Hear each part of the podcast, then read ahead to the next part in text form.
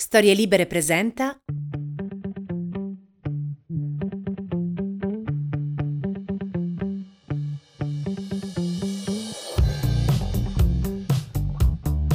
Ciao a tutti. Buonasera. Buonasera.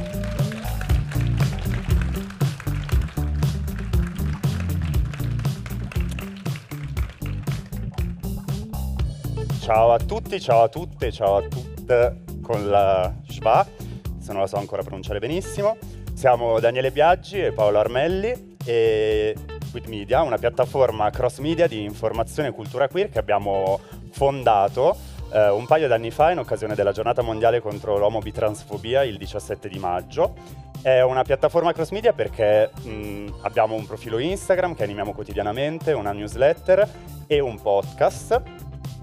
Tra l'altro seguiteci se non lo fate sia sui social che il podcast. Podcast che realizziamo in collaborazione con Storie Libere che ci ha invitato insieme ad Apple Podcast a pensare questa serata.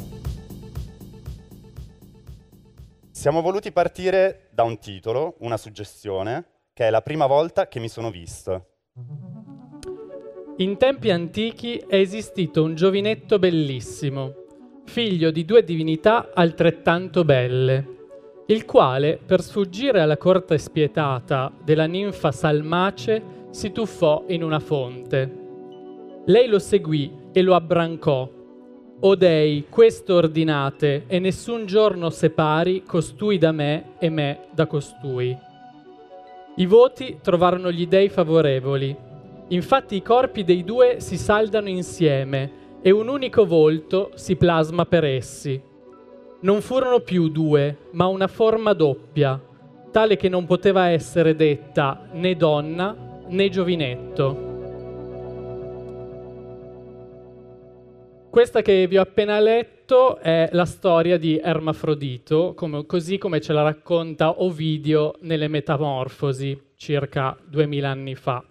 E questa è anche la prima storia che abbiamo scelto di mettere all'inizio della primissima puntata del podcast di Quid, anzi era un numero zero.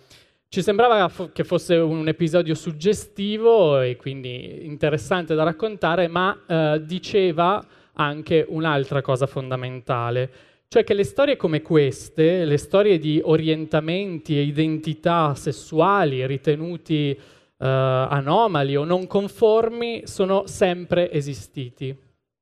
La mitologia classica ne è un tripudio, Achille Patroclo, Zeus e Ganimede, le, le, varie identità di Tiresia, Saffo e le sue amanti, ma anche il terzo genere dei Maya, i Two Spirits degli indigeni americani, le divinità ermafrodite dell'induismo e così via. Non c'è stata epoca e non c'è stato popolo che non abbia raccontato amori, corpi, identità diversi solo che a un certo punto li abbiamo rimossi. Noi, noi tutti, noi tutte, siamo sempre esistiti, solo che la nostra immagine è stata per secoli, se non per millenni, oscurata. Per questo abbiamo invitato gli ospiti di questa serata insieme a riflettere, a ripensare a narrazioni recenti o lontane nel tempo e nello spazio attraverso i più disparati media nelle quali a un certo punto della loro vita, mh, mentre l'identità si plasmava, si sono appunto sentiti rappresentati. La prima che salirà sul palco è Marta Pizzigallo, attrice teatrale e televisiva. Facciamole un grosso applauso.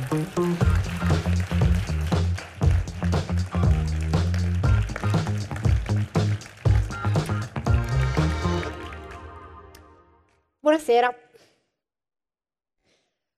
Allora, la prima volta che io mi sono vista riconosciuta, rappresentata fuori da me, è stato di certo già in tenera età, in quella fascia di tempo e della crescita in cui, come per molti, anch'io provavo a dare un nome a ciò che mi si agitava dentro in maniera più o meno scomposta. Ma la mia scompostezza era data dalla percezione che gli altri avevano su di me, perché io della mia su me stessa non facevo un plissé sin dall'asilo. Anche se pareva scontato che io dovessi giocare con i maschietti in quanto maschietto, io giocavo con le femminucce, che poi dico questi vezzeggiativi sono proprio brutti, no? Per indicare quella cosa che ci portiamo tra le gambe. Ma voglio dire, negli anni 80-90 in Puglia, dove io sono nata, andava un po' così. Non c'era neanche la possibilità di un margine sfumato per poter ammettere alcuna forma di fluidità. Bisognava stare nella casella della M oppure in quella della F. E io non capivo perché tutti mi indicassero la M quando io sentivo la F come mia naturale, spontanea e migliore collocazione. Fatto questo preambolone, a me piacerebbe tantissimo potervi dire che con queste premesse, la prima nomenclatura che io eh, ho acquisito sull'argomento attraverso il cinema, la tv soprattutto, la prima cosa che io abbia visto che mi ha eh, fatto dare un nome a tutto questo sconquasso riguardasse la cinematografia di Almodovar, di Fassbinder, titoli come La moglie del soldato, che pure vi garantisco mi hanno attraversata profondamente poi con un certo trasporto. Però la verità, ahimè, è, mm, è, un po' più dura, è un po' più mm, grottesca e anche un po' mm, pecoreccia, se vogliamo. Perché io ho incontrato me stessa fuori da me per la prima volta guardando la signora Leonida del Bagaglino, che è tecnicamente un uomo, cioè Leo Gullotta vestito da donna. Ecco, a seguire è stato il turno di Dustin Hoffman in Tuzzi e poi Robin Williams in Mrs. Doubtfire, che almeno voglio dire questi ultimi due avevano quell'allure d'oltreoceano ed erano anche, volendo, dei film abbastanza godibili. Ma ad ogni modo, se parliamo di rappresentazioni, erano dei personaggi scorretti, che nel caso delle loro storie stavano in un certo senso un po' ingannando qualcuno attraverso un mascheramento, una finzione erano facilmente comici, ma per me e per chi li guardava avevano anche un'incredibile forma di credibilità.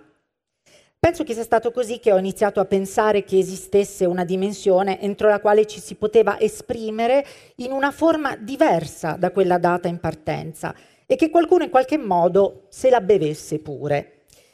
Erano chiaramente dei film e in questo senso confesso che l'apice dell'assurdo l'ho inconsapevolmente toccato come spettatrice, credendo davvero che Alessandra Martinez, quella di Fantastico con Pippo Baudo, i più ricorderanno, con un improbabile caschetto in testa a foggia medievale, potesse far credere a tutti di essere un cavaliere, il conte di Valdoca, i più perversi maltrattati dalla televisione degli anni 90 come me lo ricorderanno, un uomo invece che la principessa Fantaghirò.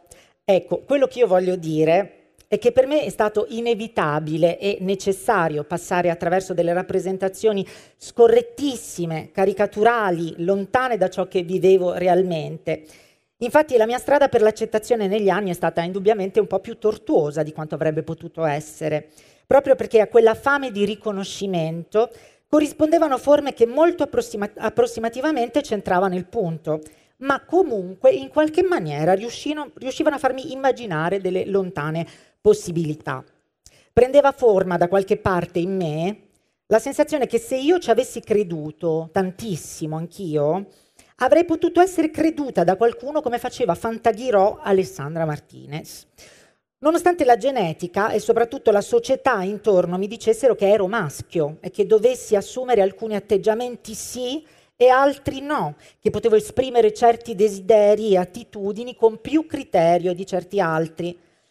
Incredibile ma vero, Fantaghirò, Tuzzi, Mrs. Doubtfire erano tecnicamente e nello specifico travestiti e non a caso i personaggi di uomini che agivano il femminile erano poi caricaturali, grotteschi spesso, ma mi hanno insegnato per la prima volta l'imprescindibile importanza dello sguardo altrui. Il fatto che a volte, a me, ahimè, per avere maggiore credibilità o autorevolezza agli occhi degli altri, per amare al meglio e per farsi amare, per agire te stesso, devi in qualche modo prendere la forma che più ti corrisponde, o meglio, che più corrisponde nell'immaginario comune a quelle caratteristiche che tu sai di poter incarnare nel mondo.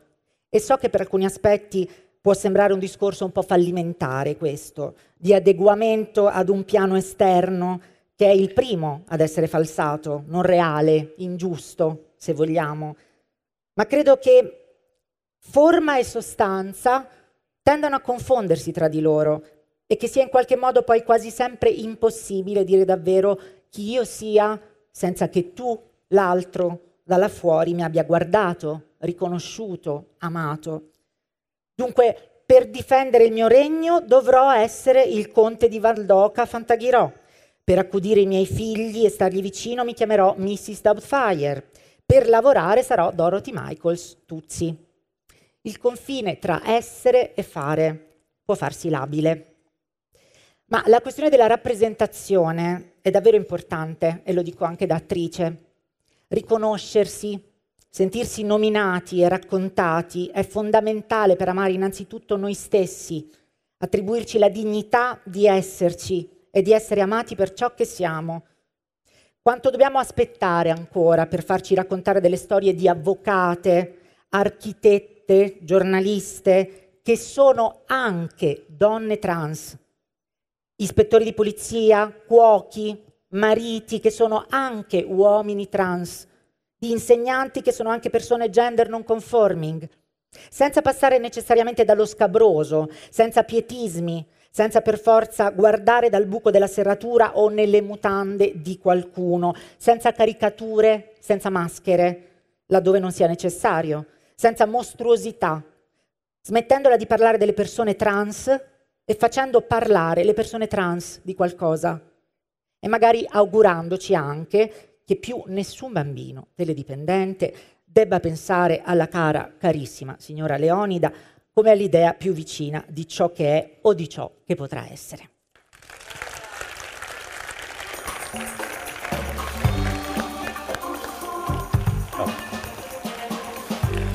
Grazie mille Marta per le tue parole così personali e sentite. Quello che sto per raccontarvi è un piccolo aneddoto che nella comunità LGBTQ conoscono in tanti, però facciamo un ripasso. I moti di Stonewall, che coincidono con l'inizio di, del movimento di liberazione omosessuale, avvennero tra, nella notte tra il 27 e il 28 giugno del 1969. Proprio in quel giorno si tennero i funerali di una grande attrice dell'epoca, Judy Garland, morta prematuramente a 47 anni alcuni giorni prima. Judy Garland, che tra l'altro è la madre di un'altra icona gay, Liza Minelli, era appunto ritenuta un'icona per tutta la comunità omosessuale del tempo. Non per grandi meriti o per endorsement che nel 69 erano un'utopia rispetto alle dichiarazioni dei personaggi dello spettacolo cui siamo abituati oggi, ma per essere stata la protagonista di un grande film che se non, vis- se non, avete visto vi consiglio di recuperare, che è Il mago di Oz del 1939. Cosa rese questo film a sua volta un punto di riferimento per la comunità omosessuale? Due cose. La prima è la rappresentazione di una serie di personaggi freak, potremmo dire fuori dalle righe, camp, non canonici. Un uomo di latta, un mago, un leone parlante, uno spaventapasseri, una strega, tutte figure emarginate, come emarginati e freak fuori dagli schemi, precosti- fuori dagli schemi precostituiti si sentivano i rappresentanti della comunità LGBTQ. In secondo luogo, una celebre canzone che conosciamo tutti, che è Somewhere Over the Rainbow, una canzone in cui si parla di sogni che si avverano e di luoghi in cui essere sereni oltre l'arcobaleno. Someday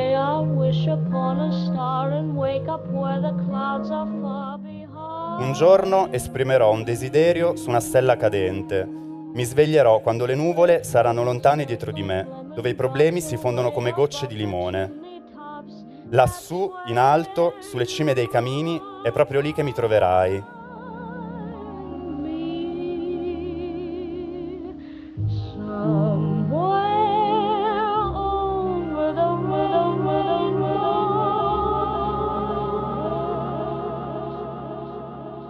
Si racconta che la scintilla che scoppiò tra la comunità LGBTQ e la polizia fu causata anche dall'enorme dispiacere che in quei giorni si respirava proprio per la scomparsa di Judy Garland.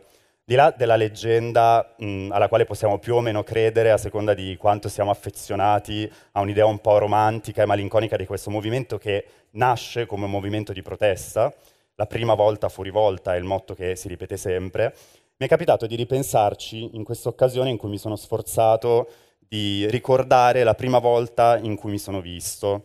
Ed è stata vedendo sul piccolo schermo della città di provincia in cui sono cresciuto la vicenda di Jack, uno dei protagonisti di Dawson's Creek. Jack è uno dei primi personaggi della serialità a fare coming out. Vedo che qualcuno ride, è comune, anche se sarebbe meglio dire outing, visto che è il professore che non lo sopporta a un certo punto a leggere davanti a tutta la classe le sue poesie platealmente dedicate a un uomo. Ecco, io sono abbastanza sicuro che se prendessi un campione di ragazzi, anche qui tra il pubblico della mia età, diciamo dei millennial, è probabile che molti farebbero leva su questo simbolo, su questo, su questo esempio. Questa rappresentazione per dire che sì, anche io mi sono visto lì la prima volta. Qualche tempo fa abbiamo pubblicato sul profilo Instagram di Quid il video di quello spezzone e abbiamo ricevuto una quantità di commenti di persone che effettivamente si erano riconosciute davvero sorprendente. Un tempo non c'era la varietà e l'attenzione che c'è oggi verso i personaggi e verso le persone LGBTQ+, lo raccontava anche Marta poco fa. E capiamoci bene, quello che succede oggi è bellissimo. Persone asessuali, demisessuali, intersessuali, per non parlare anche delle persone transgender, sono sempre più presenti con virtuose messe in scena che danno la possibilità alle tante sfaccettature di cui si compone oggi la generazione Z o quella dei bambini che un domani saranno adulti, di avere dei modelli, di avere delle possibilità di riconoscersi. Per noi non è stato così. In assoluto per i ragazzi e le ragazze degli anni 60 che si accontentavano, passate il termine, di Judy Garland, cioè una donna cisgender eterosessuale, e per noi ai quali la storia di Jack, che comunque stranamente rispetto ai canoni dell'epoca ha un lieto fine, ci sembrava già moltissimo. Ecco, io in realtà questo non, pensandoci non riesco a vederlo in senso assoluto come un minus della nostra generazione. Certo, è la prova che il materiale a cui aggrapparsi era poco, ma a creare un senso di comunità, di appartenenza, se ci pensiamo sono proprio i simboli e il peso specifico che una determinata comunità dà a quei simboli. Noi, non solo come individui, ma anche com- come comunità, siamo quella cosa lì, quei piccoli scorci di rappresentazione e di verità che ci sono stati concessi. Esserci formati su poche figure ha creato un senso di appartenenza che non dico che oggi non ci sia più, ma è diverso e avrà dei risvolti diversi sulla comunità di domani. Questo, credo, significa vedere il bicchiere mezzo pieno laddove il vuoto per un sacco di tempo ha avuto un peso specifico e insopportabile per tutti. Grazie. E ora vi presento il nostro prossimo ospite, ma è un divulgatore scientifico, uno youtuber, un podcaster, Adrian Fartade.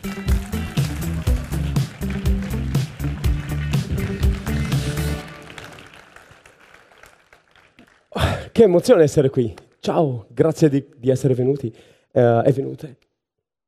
Allora, io non ho un discorso preparato, ma terrò comunque il, il giro davanti perché fa più intellettuale. E quello che cercherò di raccontarvi in realtà è molto personale, uh, quindi non ho preparato qualcosa perché conto sul fatto che mi ricorderò la mia storia. Anche se è vero che tutte le volte che cerco di ricordarmela um, è come pescare in una cesta dove non sai di preciso cosa verrà fuori, so a grandi linee cosa è stato il mio passato, però tutte le volte che riprendo parte tiro via um, cose diverse perché a volte le guardo con occhi diversi, quindi noto cose che all'inizio non avevo notato. Ma la prima domanda che vorrei farvi è in realtà riguarda voi. Um, che ci facciamo di preciso qui? Nel senso, è bello, è una bella situazione, uh, sono molto felice di essere qui, ma di, davvero, che, che, che ci facciamo qui? È una bella serata di nuovo, però siamo tutti abbastanza d'accordo, no? Quindi non immagino che qualcuno sia venuto apposta a questo evento a dire ah, quanto non mi piacciono le persone LGBT, arricciandosi i baffi immaginari da cattivo. Um, non è qualcosa che non è condiviso da tutti, siamo qui insieme e ci diciamo cose bellissime, ci sentiamo bene e sostanzialmente andiamo a casa felici, un pochino più felici, un pochino avendo riflettuto su delle cose. La cosa che a me ha fatto sempre stare un po', non a disagio, ma comunque con sentimenti molto contrastanti, è che è molto difficile andare via per me da persona queer con quel sentimento da quasi tutti gli eventi in cui parlo di me. Perché il mondo non è fatto per me. E quindi, per quanto siano belle situazioni in cui dopo ci diciamo che va tutto bene, come un abbraccio, due giorni fa, mentre tornavo a casa, per esempio dopo un altro evento, um, uscendo dalla metro, un paio di persone che stavano entrando mi hanno sputato davanti e quando mi sono girato mi hanno detto spero che tu abbia portato gli assorbenti. Che, wow, uh, sulla scala dei insulti non è neanche particolarmente intelligente, ma sono piccole cose che succedono di continuo e quindi so- diventano molto logoranti. Ed è una cosa che con il tempo mi sono portato molto dentro. Um, e solo strada facendo mi sono accorto dei danni che, che crea, di quanto questo può fare male, no? E c'è una frase che ho sempre sperato di poter dire, quindi sono molto felice di dirla finalmente. Ho un sacco di amici etero. Di, solito è il contrario, no? Chiunque è della comunità eh, queer LGBTQ sa che c'è sempre il momento in cui qualche suo amico o amico dirà no, no, ce l'ho l'amico gay e quindi l'amico gay in causa pensa oh no, speriamo di non fare una brutta figura come in questo caso um, mi riferisco alle persone etero che magari sono anche qui, persone cis etero. Spesso secondo me, e lo dico con tanto amore, siete anche voi forme di vita adorabili, non avete idea, giuro, di essere etero. Non sapete cosa vuol dire davvero, perché non siete educate o educati per questo. Uh, il mondo è fatto per voi e crescete educati a trarne il massimo, uh, così come le persone cis e quindi non sapete com'è essere, avere un orientamento sessuale perché chi vi mette davanti alla consapevolezza che il vostro è un orientamento? Nessuno, siete normali e normali in tutti i casi. Um, quando non lo sei, lo noti subito, in maniera molto spesso violenta, in maniera disastrosa, in maniera decostruttiva di chi sei. Appena cerchi di montare qualcosa riguardo alla tua identità, l'intero mondo non è fatto per sostenere quello che stai cercando di creare. Uh, mi ricordo quando, quando, ero piccolo ci sono stati momenti in cui avevo letteralmente paura dei colori, perché sapevo che se mi mettevo un colore che non andava bene per quello che era il genere con cui venivo associato, uh, sarei stato ripreso. Io uso il maschile perché sono stato cresciuto, educato all'interno di questo ruolo e quindi è una cosa che mi è rimasta sedimentata dentro e vedo sempre gli sguardi po' perplessi delle persone quando uso altri pronomi, um, però io da che mi ricordo mi sono sempre sentito equidistante dalle idee di genere che mi venivano raccontate. Quando ero piccolo um, avevo scoperto di, del teatro e amavo da morire il teatro perché mi dava la possibilità di inventare storie, di creare cose. Uno dei miei primi ricordi è una maestra che era andata via, ci aveva lasciato giocare all'asilo, quando è ritornata mi, aveva, mi, ha visto sulla cattedra in piedi con tutti i bambini e bambine sotto che inventavo storie, dicevo tu sei una maga e devi combattere contro quel drago lì che era in realtà una sedia, e, eccetera. E inventavo storie per tutti e uh, mi ricordo che ero molto spaventato perché ho pensato ok, non dovevo farlo, sono salito sulla cattedra. Invece la maestra era semplicemente molto perplessa riguardo al fatto che tutti erano in silenzio e... Uh, spaventato più che altro da, um, dal fatto che non sapeva come gestire la personalità strana che avevo. Ma quando parlavo di me in teatro attraverso i ruoli, potevo essere qualsiasi ruolo volevo e non avevo mai genere, eh, perché mi sentivo più, più me. Um, e tutte le volte quando mi veniva dato un genere mi sentivo come se fosse il ruolo che dovevo interpretare.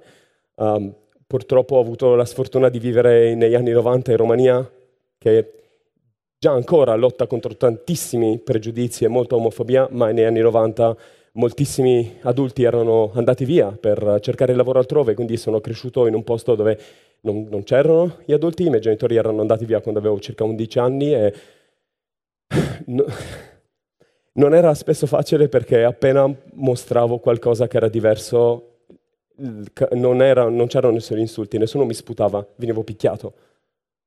Um,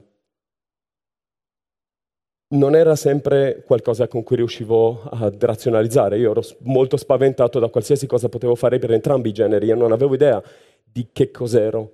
Um, mi sono rifugiato nel ruolo che mi evitava la maggior parte delle botte.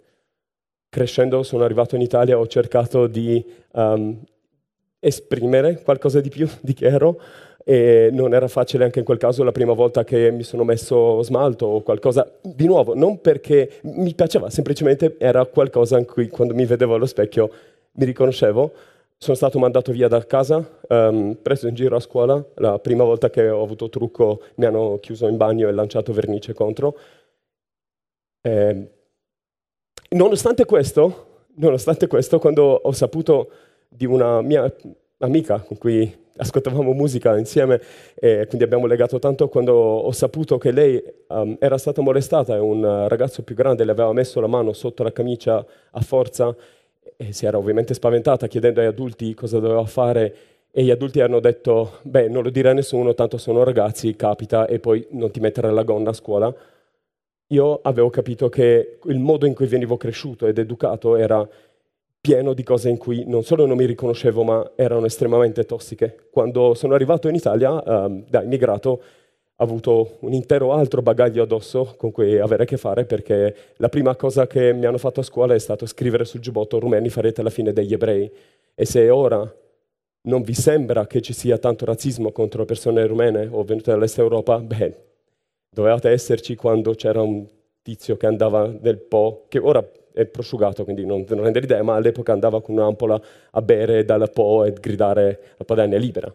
Um, quel tipo di propaganda poi dopo è stata estremamente pesante per tutti quegli anni in cui ero a scuola. I professori mi chiamavano Romeno e non per nome. Quindi quando non potevo fare niente per il razzismo capii che potevo fare qualcosa almeno per quanto riguardava come mi sentivo. E ho ho cercato in tutti i modi di farlo. Sono, um, una ragazza è stata mandata via da scuola perché aveva una camicia attraverso cui si, vedevano, uh, si vedeva il petto, si vedevano appena forse i capezzoli e il giorno dopo sono arrivato a scuola io con scritto con il rossetto e questo che, vi fa paura senza niente addosso, um, cioè meglio, pantaloni sì. E sono, appena i professori mi hanno visto sono scappato letteralmente dicendogli prendetemi, stronzi.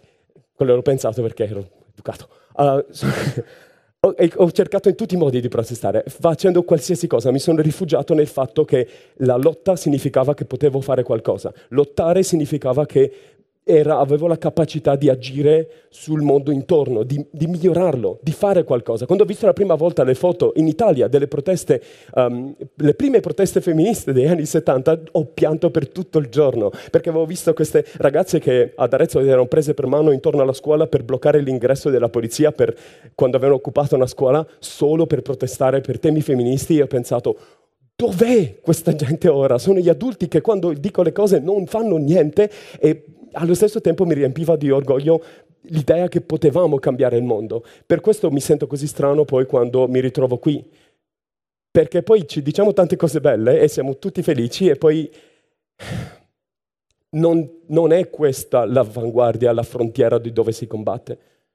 E a volte ho la sensazione che mentre ci diciamo quanto va bene qui, ci scordiamo quanto non va bene fuori.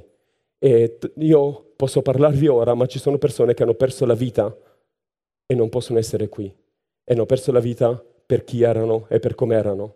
E quando solo due, tre settimane fa mi hanno, stavo tornando al salone del libro, mi hanno appiccicato contro un muro, picchia, prendendomi a calci per il modo in cui era vestita e con il trucco, non ha reso facile poter fare discorsi come questo a cuore leggero. Non va tutto bene.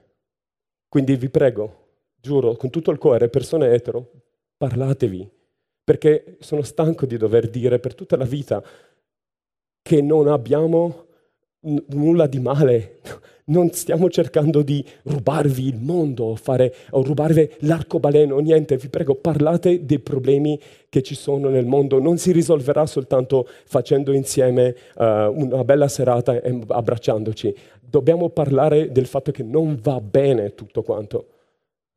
E lo so che è pesante e tutti volevano qualcosa di allegro e felice, però c'è anche questo mondo e quindi grazie per avermi supportato e ascoltato. Grazie. Grazie. Grazie ad Adrian. In realtà queste serate servono proprio anche perché per ascoltare le esperienze di persone tutte diverse tra loro e quindi ti ringraziamo a maggior ragione per averci portato la tua testimonianza e per spingerci in qualche modo a interrogarci sempre su come la nostra mente si focalizzi sulle convenzioni, sui luoghi comuni, appunto sui colori. E da questo volevo partire per, per il mio discorso perché in effetti eh, ci ripetiamo sempre che il mondo è, è fatto di tantissimi colori. E sapete come ho imparato io i colori dell'arcobaleno? Non a scuola, non su uno di quei libretti didattici che le nostre mamme ci compravano da piccoli, ma grazie alla televisione. Anzi, più precisamente grazie a Sailor Moon. Ebbene sì, perché ci continuano a dire che abbiamo le elementari migliori del mondo, ma ho imparato più cose dagli anime in televisione che dalla, in cinque anni di scuola primaria. Perché a un certo punto eh, una dei cattivi del regno delle tenebre si chiamava Zakar, era alla ricerca del mitico cristallo d'argento e per intracciarlo doveva mettere insieme i sette cristalli dell'arcobaleno, quindi rosso, arancione, giallo, verde, blu, indaco, violetto. Dunque, Sailor Moon mi ha insegnato i colori e fin qui tutto bene, ma mi ha insegnato anche molto altro. Per esempio, questa cara Zakar, capelli beige raccolti in una lunga coda di cavallo e che appare e scompare circondata da suggestivi fiori di pesco, innamorata com'era tra l'altro del suo capo, il generale Lord Caspar, un po' un daddy ante litteram, beh, non era mica una donna. Mi ci vollero abbastanza, un po' di tempo, mi ci vollero anni per capire che il doppiaggio italiano di Sailor Moon aveva stravolto tantissime cose.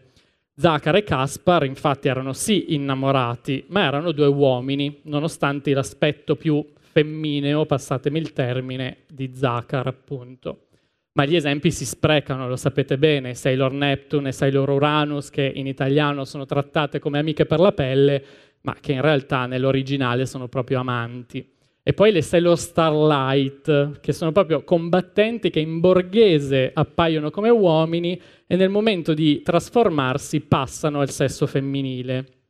Nel doppiaggio italiano, udite udite, invocavano le loro sorelle gemelle dallo spazio, per venire a sostituirli in battaglia quando si dice poi che è il gender a creare confusione nella testa dei ragazzini. Sta di fatto che anche per me, come per un'intera generazione di bimbe e bimbi cresciuti negli anni 90, Sailor Moon è stata una vera e propria rivoluzione. All'improvviso, nella mia cameretta, nel pomeriggio di Italia 1, venivamo a sapere che non esistevano solo storie in cui c'era il principe tutto forte e coraggioso che salvava la fragile principessa in pericolo, ma ne esistevano altre in cui una principessa della luna, tutta pigra, sbadata, con le codine a forma di coniglio, poteva salvare l'umanità solo grazie all'aiuto delle sue amiche. E poi dare tra l'altro origine più di recente a un meme in cui si rivolge al suo amato Milord che esce di scena e gli dice ma come, non hai fatto niente? Però, insomma, è così che vanno le cose. Sailor Moon mi ha anche insegnato che esistevano identità altre, cangianti, sfuggenti, che vivevano nell'ambiguità dell'indefinito. Ci mesi un po' di tempo anche lì per capire che di ambiguo non c'era nulla se non i goffi tentativi di censura e di mascheramento. Sono state le infinite possibilità dell'immaginazione a creare il mio immaginario, che ancora oggi si nutre di colori, di pianeti, di miti, di simboli, ma non certamente di generi prestabiliti.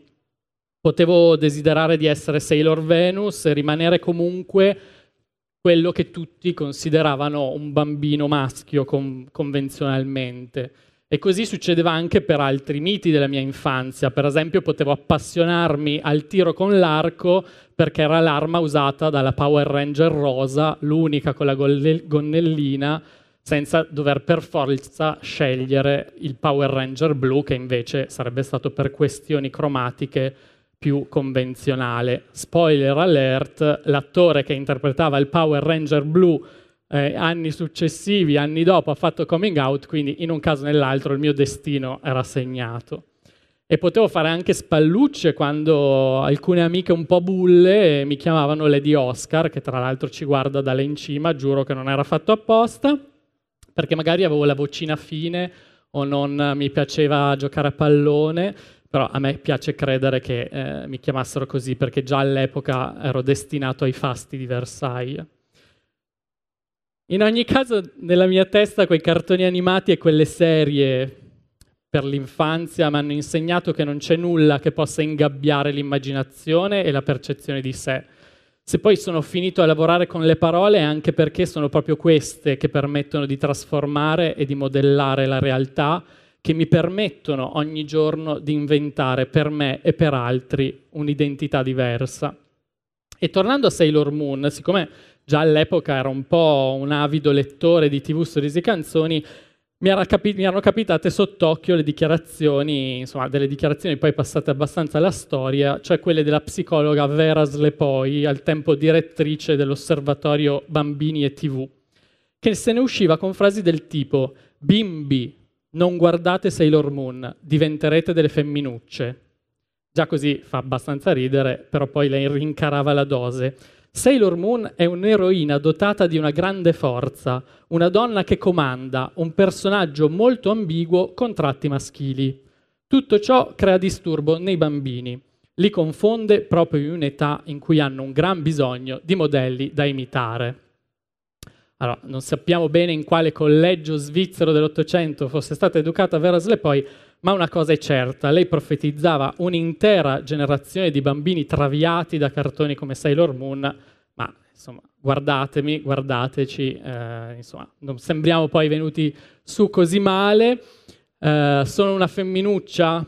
Non lo sono? Poco importa.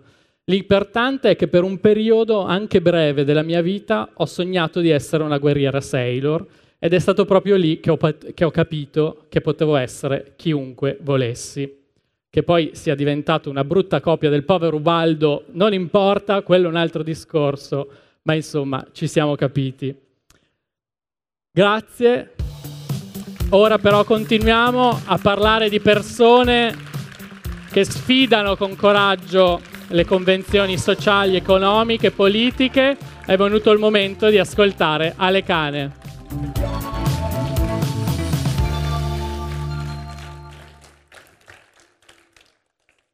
Ciao a tutti, grazie. Quando mi è stato fatto l'invito, ero incerta se partecipare al progetto di Quid, soprattutto perché mi considero una frocia marxista non binaria e non riuscivo proprio a immaginarmi in questa piazza.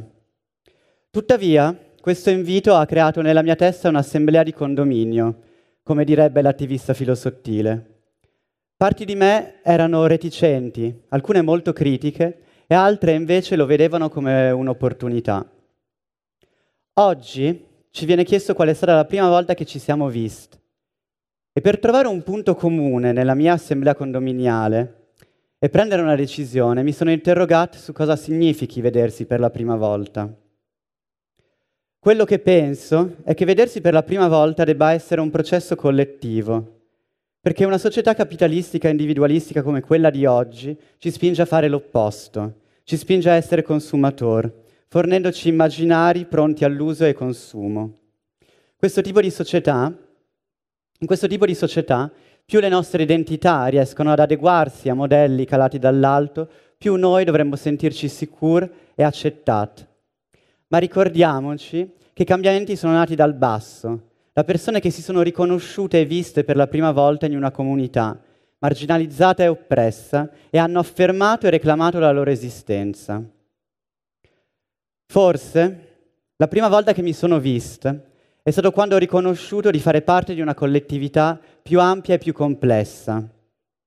Fino ad allora avevo dato per scontato una narrazione eurocentrica, occidentale e bianca, come se fosse centrale e unica, come se fosse quella auspicabile per tutti, come se la nostra libertà fosse libertà per tutti e non solo per alcuni, come se il nostro modo di essere queer, out and proud, fosse l'unico modo per vivere davvero la propria queerness.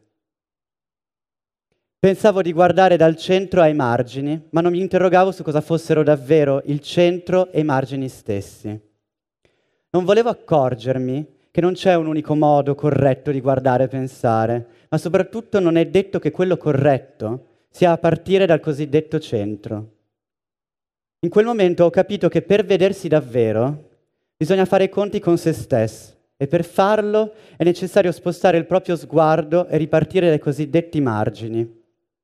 Questo me lo hanno insegnato le femministe nere come Bell Hooks, Audre Lorde, Angela Davis e Kimberly Crenshaw, che mi hanno mostrato il senso di profondo di femminismo, che è direttamente collegato a una lotta antirazzista, di classe, anticoloniale e antiabilista.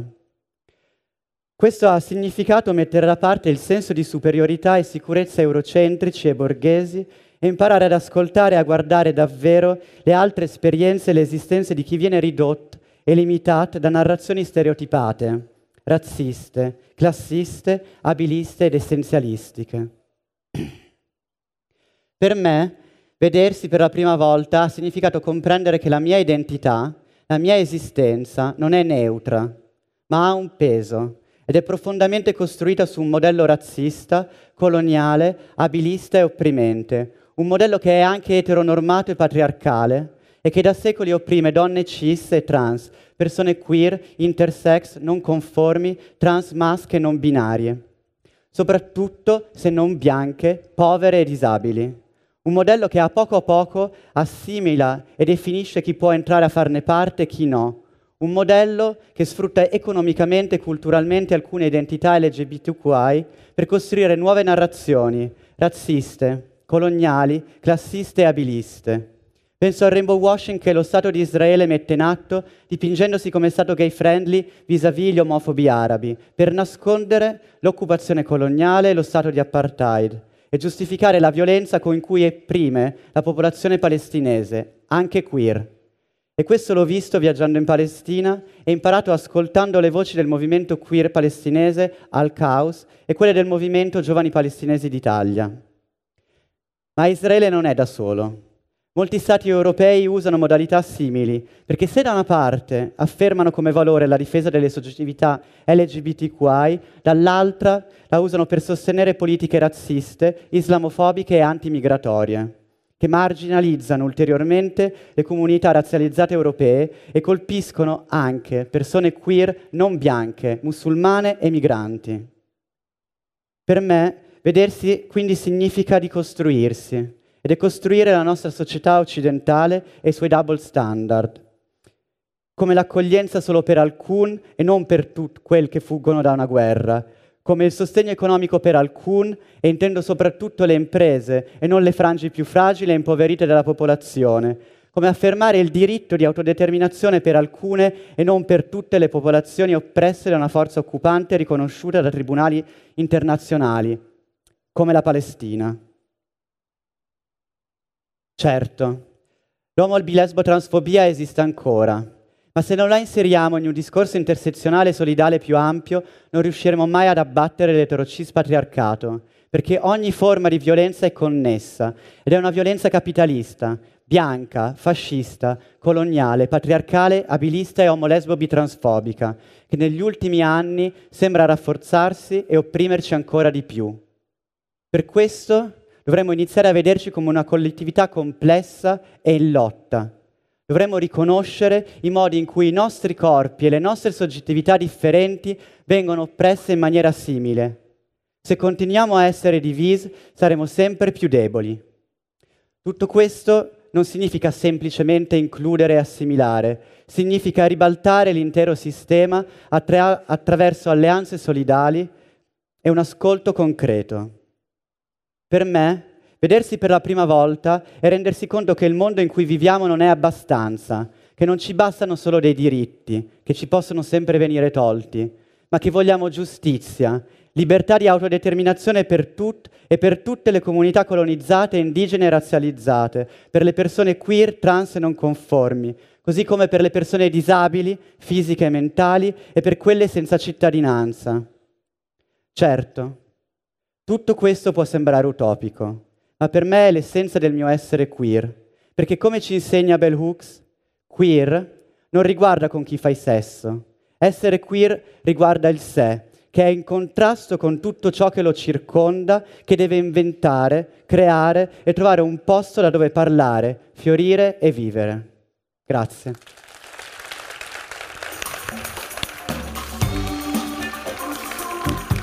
Grazie, grazie Ale, le sue parole sono de- una sfida e noi speriamo di accogliere questa sfida presto, uh, se vorrai, una puntata di, di, Quid del nostro podcast, ma appunto continuiamo, è venuto il momento di un'altra voce e che voce? È un'attrice, una doppiatrice, è un'attivista, presidente del Movimento Identità Trans di Bologna, nonché una cara amica di Quid. Facciamo un grandissimo applauso per Nicole De Leo. Wow! Mamma mia. Ti lasciamo il palco? Eh? Ti lasciamo il palco? Ma quello che vuoi, lasciami tutto quando muori.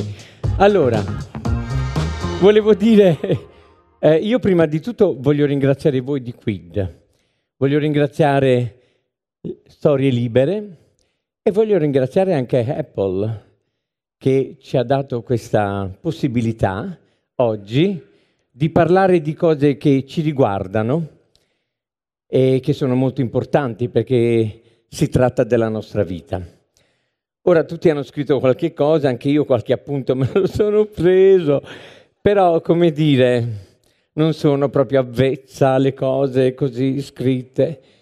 E perché il titolo, la prima volta che mi sono vista, niente, le, diciamo che le prime volte che ci si vede non è tanto lo specchio, ma sono gli occhi delle altre persone.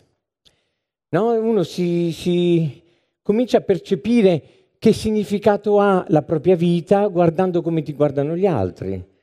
E io venivo guardata storta, venivo proprio massacrata con gli sguardi, a parte quelli che invece perversamente ti desiderano.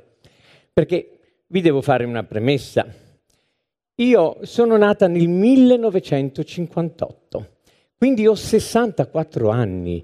Quindi quando sento parlare alle giovani generazioni, ah, un po' mi si apre il cuore perché voi capite bene che negli anni 60, 70 non era proprio Sailor Moon, vabbè, ancora doveva nascere. Io avevo, che ne so, Bracobaldo Show, eh, mi ricordo, sì, è vero, Scaramacao, questo clown così eh, strano. E sì, erano questi i miei riferimenti. Cioè, eh, poi cresci e ti rendi conto che, che più cresci e più c'è questo contrasto, c'è questa distonia tra te e gli altri. Eh, poi per non parlare della famiglia, perché la famiglia non ti accoglie, certo mia madre mi amava, mi voleva bene, tutte queste cose, però eh, appena mettevo il passo fuori di casa era un ricchione, perché era questo, come, questo era il termine, ricchione, che la cara Vladimir mi ha detto che da dove nasce questa da, dallo spagnolo viene la parola ricchione, ma non vi faccio la storia perché qui eh, se no finiamo domani. Ecco. E quindi diciamo che questa percezione di me eh, mm, in distonia, non con tutti, ma con la maggior parte delle persone ovviamente, è, è sempre stata presente. E io mi sono sempre detta, beh, che fortuna, pensate, essere con la consapevolezza a posteriori, quella di oggi, mi sono detta che fortuna però essere stata sempre seduta su una sedia a tre gambe, sempre in bilico, mai comoda nella mia vita, non ho mai potuto dare nulla per scontato, non mi sono mai sentita, tra virgolette perché è una parola che odio, integrata.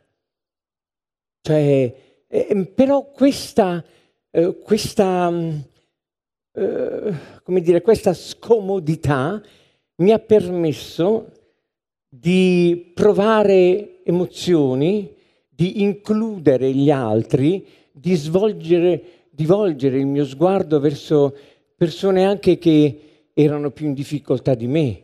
Cioè il, il, fatto di essere scomodi ti, dà, ti permette di includere perché capisci la difficoltà degli altri, quindi ti metti in gioco.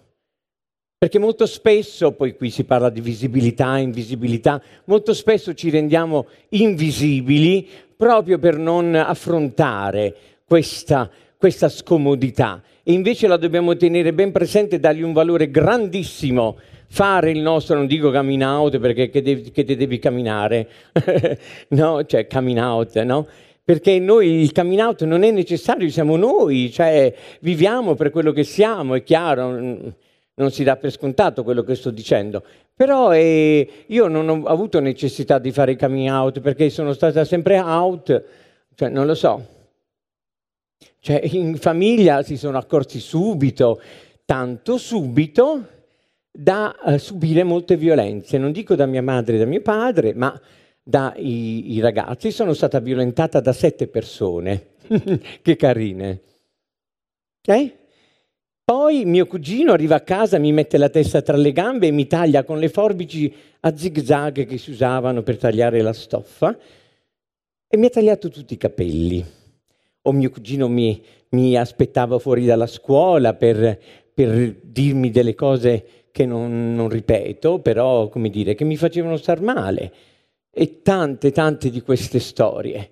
Ma la grande abilità della scomodità è mettere a frutto tutto questo.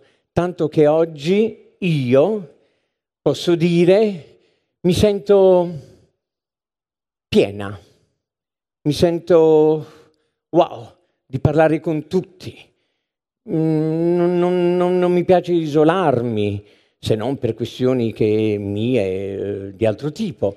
Però tutto ciò, invece di farne un motivo per, ah, povera me, quanto dolore nella vita che c'è stato, però ho cercato di trasformare questo, proprio per, come dire, anche incoraggiare le persone altre persone più giovani di me, ovviamente a 64 anni ormai, devo avere a che fare con Porpora Marcasciano, non so se la conoscete, che è come dire tutti i giorni insieme, quindi ce ne diciamo di cotte e di crude. Io sono anche presidente del MIT, Movimento di Identità Trans, che è la, la, la, l'associazione più antica trans d'Italia. E quindi come prima presidente, ecco poi qui vedo i legami, come prima presidente c'è stata Marcella Di Folco, Marcella Di Folco nata nel 2000, eh, morta nel 2010, è stata anche lei un'attrice, lei ha lavorato con uh, Fellini, ha fatto molti film con Fellini, con Rossellini, e il fatto che ora sia toccato a me il testimone dopo Porpora, perché poi Marcella e Porpora è, subentra- è subentrata Porpora dopo Marcella e poi sono diventata presidente anch'io. E io sento, perché noi nella nostra associazione, come dire, mettiamo a disposizione i nostri servizi, servizi dedicati alla persona, per le persone trans, perché la nostra è un'associazione trans, e abbiamo un consultorio all'interno della nostra associazione, abbiamo uno sportello eh, migranti, abbiamo eh, un, progetti per quanto riguarda la prostituzione, eh, diciamo sono, abbiamo il festival Divergenti che facciamo a, a, a dicembre, che è esclusivamente trans, non LGBT, infatti noi abbiamo una collaborazione anche con il festival di Milano, il Mix, validi rappresentanti con cui abbiamo già in, dire, instaurato un certo, certa, un certo rapporto e legame. Ora se ritorno indietro, io mi ricordo l'unica, perché capite voi, negli anni 60 non c'erano punti di riferimento. Quando dici ti sei vista in qualcuno, ma chi? E dove li trovavi negli anni 60, 70? Persone che Già Stonewall è cominciata nel 69, quindi dove, quali riferimento? Ma io andavo alla ricerca, c'erano anche i giornali porno, no? Che mi davano qualche notizia per capire c'è qualcun altro sulla faccia della terra come me. Io avevo un grande amico che è Nichi Vendola, non so, lo conoscete, è stato presidente della regione Puglia. Era l'unica persona con cui scambiavo tante cose, ci dicevamo, ci aprivamo al mondo per quello che ognuno di noi era. E quindi, però c'è da dire una cosa, anche io non mi sono mai percepita sbagliata. È il mondo che è sbagliato, non io. Perché io non discrimino, a meno che tu non sei un fatente, un delinquente e mi vuoi uccidere, io ti discrimino.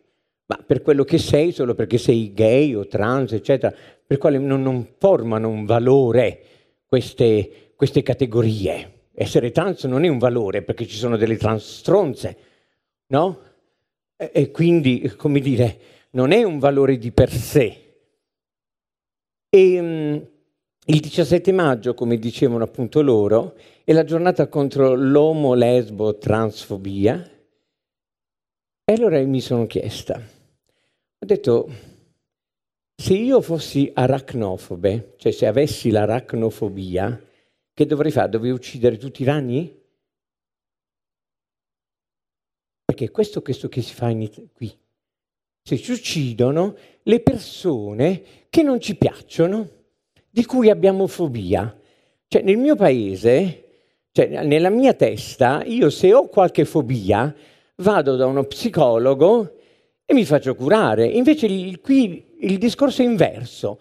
Cioè dobbiamo curarci noi per una fobia che hanno gli altri. Pensate, è come se tu hai il, che ne so, la tachicardia, io vado al posto tuo dal dottore.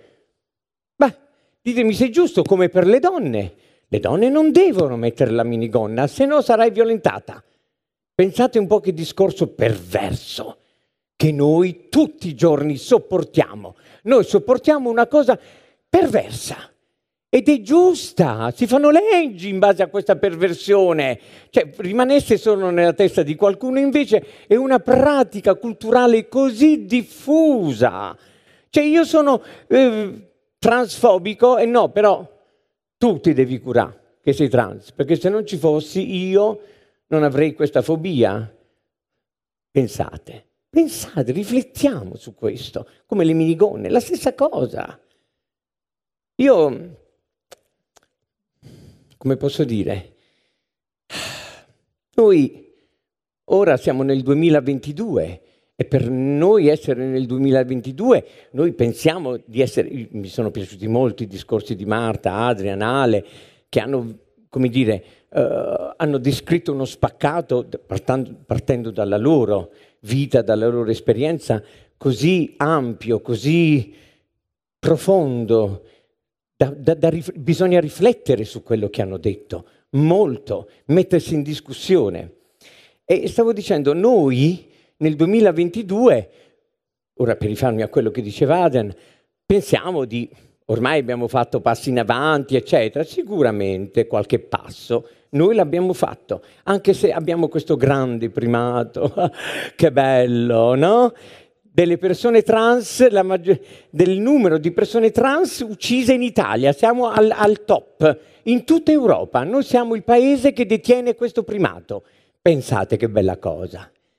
Una cosa però l'abbiamo fatta molto importante, che abbiamo cominciato a scrivere noi la nostra storia. Non l'hanno più dovuta scrivere gli altri, perché prima venivamo come persone trans, eh, come, come dire, descritte semplicemente dal punto di vista scientifico, medico, infatti è stato un medico che ha coniato il, il, la, la, la, parola transessuale, è stato un termine medico e ci hanno definito sempre eh, dal punto di vista medico, tanto da arrivare poi alla disforia di genere, cioè nel senso che noi siamo disturbate mentalmente. Marta, fatene una ragione, pure tu sei disturbata, punto, e basta. Ecco.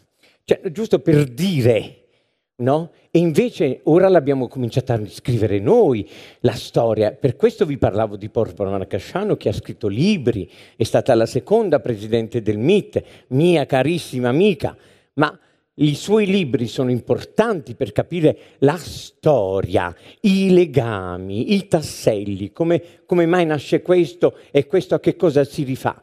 Questo è molto importante, il fatto che abbiamo cominciato noi con le nostre vite, dalla nostra esperienza, a, a, a, parlare di noi, della nostra storia. L'abbiamo scritta, stiamo cominciando a scriverla noi, la nostra storia, perché, ci, perché e ce ne siamo appropriate, perché è la nostra. Non possono gli altri che sono disturbati, eh, eh, ora per rifarmi al discorso di prima, che sono fobici, scrivere di noi. E come ci permettono? A meno che ci siano, come ci sono, menti illuminate che, come dire, cercano di, di venirci incontro. Io ora non so se continuare perché, vabbè, come si sono evolute e si stanno evolvendo le cose nel nostro campo, ora mi rivolgo anche a Marta, per quanto riguarda il mio lavoro di attrice, ho fatto anche del doppiaggio e voi potete solo immaginare le difficoltà perché si crede che il mondo dello spettacolo non è vero, subisci delle cose terribili, come è successo a me, ma nel mondo del doppiaggio si sta evolvendo qualcosa. Cioè nel senso ci sono, e le produzioni lo richiedono, le persone trans o non conforming, eh, quello che volete voi, devono essere doppiate da persone trans, attrici ovviamente. Quindi sono stata contattata da Amazon Prime, da questo e da quest'altro, per creare un corso e siccome eh, per persone, per doppiatori, doppiatrici trans, perché è necessario che a dar voce a una persona trans sia una persona trans, che faccia questo lavoro ovviamente. Infatti ho coinvolto anche Marta in questo, perché lei è una stupenda attrice, abbiamo lavorato tante volte insieme e vi assicuro che è molto brava. E quindi ehm, sicuramente qualche cosa è cambiato e sta cambiando. Certo per necessità economiche, perché a loro, a chi ha le case di doppiaggio, farebbe molto più comodo, come dire, dare la voce di un uomo, come è successo una, alla Vern Cox, a, un, a, un, um, eh, a una persona trans. E non può essere fatto, o una donna, come mi ricordo Miss America, eccetera. Sono state fatte queste, questi sono soprusi, secondo me, e, eh, e non è stato cambiato nulla finché, come dire, non c'è stata questa richiesta delle produzioni. Eh, e quindi sono molto contenta che questo stia succedendo perché ci dà, ci dà modo di poter lavorare, eh, non solo come attrici in vari personaggi, perché io faccio anche dei personaggi femminili, ma mi piace anche fare dei personaggi maschili. Eh, mi sono misurata, mi piace questa cosa. E, e niente, questo, come ci sono de- dei registi meravigliosi. Ora abbiamo Roberta Torre, non so se la conoscete, è una regista che ha fatto Tano da morire, eccetera. E lei mi ha voluto in un film, ma non per fare la parte di una persona trans, eccetera, per fare la parte di una mamma. A me. Pensate che coraggio. Ma lei non ha pensato al suo coraggio, lei ha pensato e ha detto, tu sei brava, sei perfetta per quel ruolo, perché non lo devo far fare a te? Quindi voi capite come le cose in questo senso cambiano.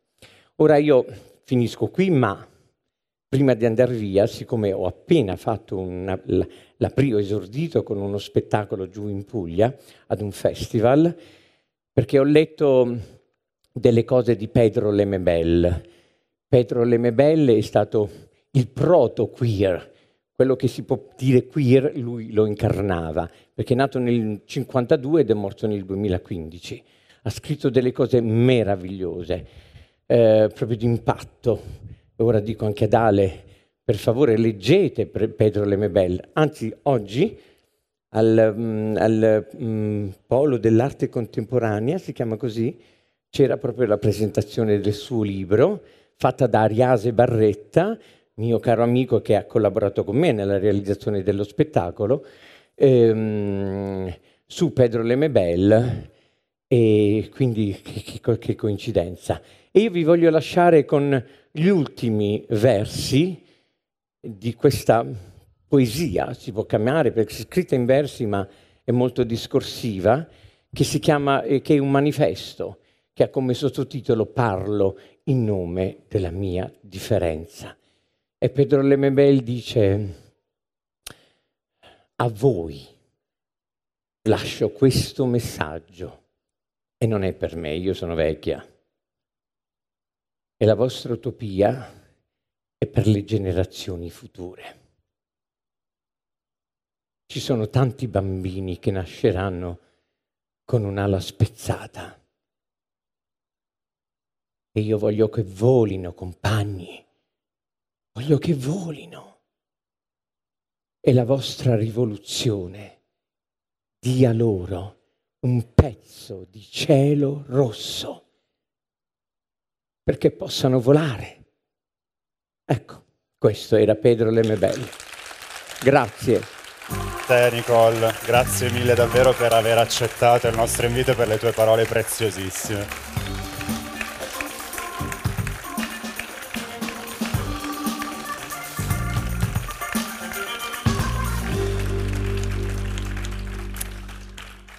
A chiusura di questa serata, sia io che Paolo ci tenevamo a dire una cosa importante. Mm, questa per tutti noi sul palco, ma anche per chi sta nel pubblico, è stata una grande occasione di, di visibilità, di ascolto e anche di, di, confronto. Ed è bellissimo che questo possa avvenire grazie a chi come Storie Libere ed Apple ha messo a disposizione i propri strumenti, la propria visibilità appunto, i propri spazi e il proprio privilegio. Non dobbiamo dimenticarci che però non è sempre così. All'estero, ma spesso si dice all'estero è così anche in Italia, non tutti siamo dei privilegiati nella comunità. Recentemente la storia di Chloe Bianco, la donna che si è suicidata, la donna trans che si è suicidata, eh, ci ha ricordato ancora una volta come la necessità di essere visti, di essere riconosciuti, certo passa dai media, ma è soprattutto una necessità di visibilità nel consorzio umano, di accettazione, di integrazione che può e spesso in realtà viene a mancare. E questo non dobbiamo dimenticarcelo anche in un'occasione di visibilità come questa, appunto. Quando siamo partiti con il podcast insieme a Storie Libere, eh, ricorderò sempre come Rossana ci ha detto di tenere ben impressa una cosa, che questo podcast, soprattutto questo podcast che parla di temi di inclusione e di diversità, non è rivolto a chi lo ascolta nelle città, o meglio non solo, ma anche e soprattutto a tutte e tutti coloro che in contesti più periferici, più complessi, ehm, alcuni anche nel pieno delle città, magari nelle proprie famiglie, tra i propri cari, non hanno la possibilità di confrontarsi in maniera così stimolante con il mondo esterno, perché mancano spettacoli teatrali, presentazioni di libri e il contatto con tutta quella comunità che vediamo sui social sempre più forte, ma che purtroppo non ha ancora il potere, il potere di arrivare ovunque. Ecco, per noi queste parole hanno un'importanza fondamentale. Pensare che questa serata, quello che è stato detto e raccontato, usciranno presto anche come un episodio speciale del podcast, è la rivendicazione di uno spazio, di un dibattito con cui cerchiamo nel nostro piccolo, anche sui social, di raggiungere tutte le Chloe, tutti quei ragazzi, ragazze, ragazzi che si sentono esclusi, non capiti, non accettati, in trasformazione, in fase di accettazione che là fuori, qui fuori c'è un dibattito e una storia che li riguarda e che possono contare su un confronto che cerchiamo di tenere vivo con continuità e passione e che insomma non sono soli e non sono sole.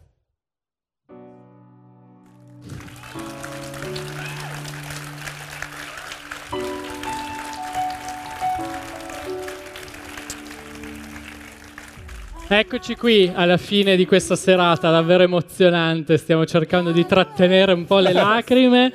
Ringraziamo tutte le persone che ci hanno accompagnato in questo percorso, è credo un piccolo tassello, un inizio di un discorso, di un dibattito, di una strada che costruiremo ancora. Ringrazio ancora e chiamo qui con noi Marta Pizzigallo, Adrian Fartade. Ale Cane, Nicole De Leo. Grazie mille.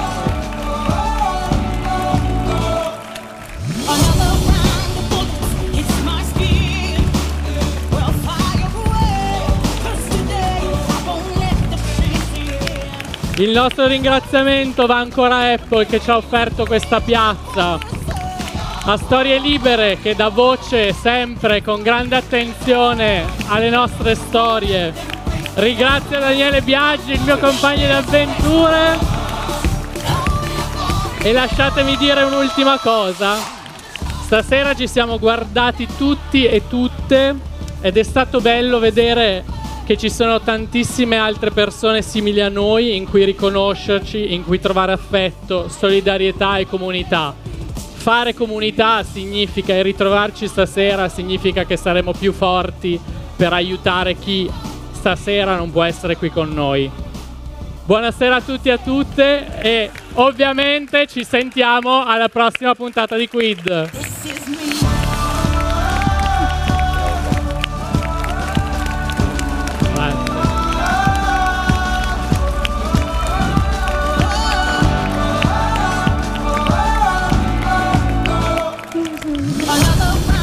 È bellissimo.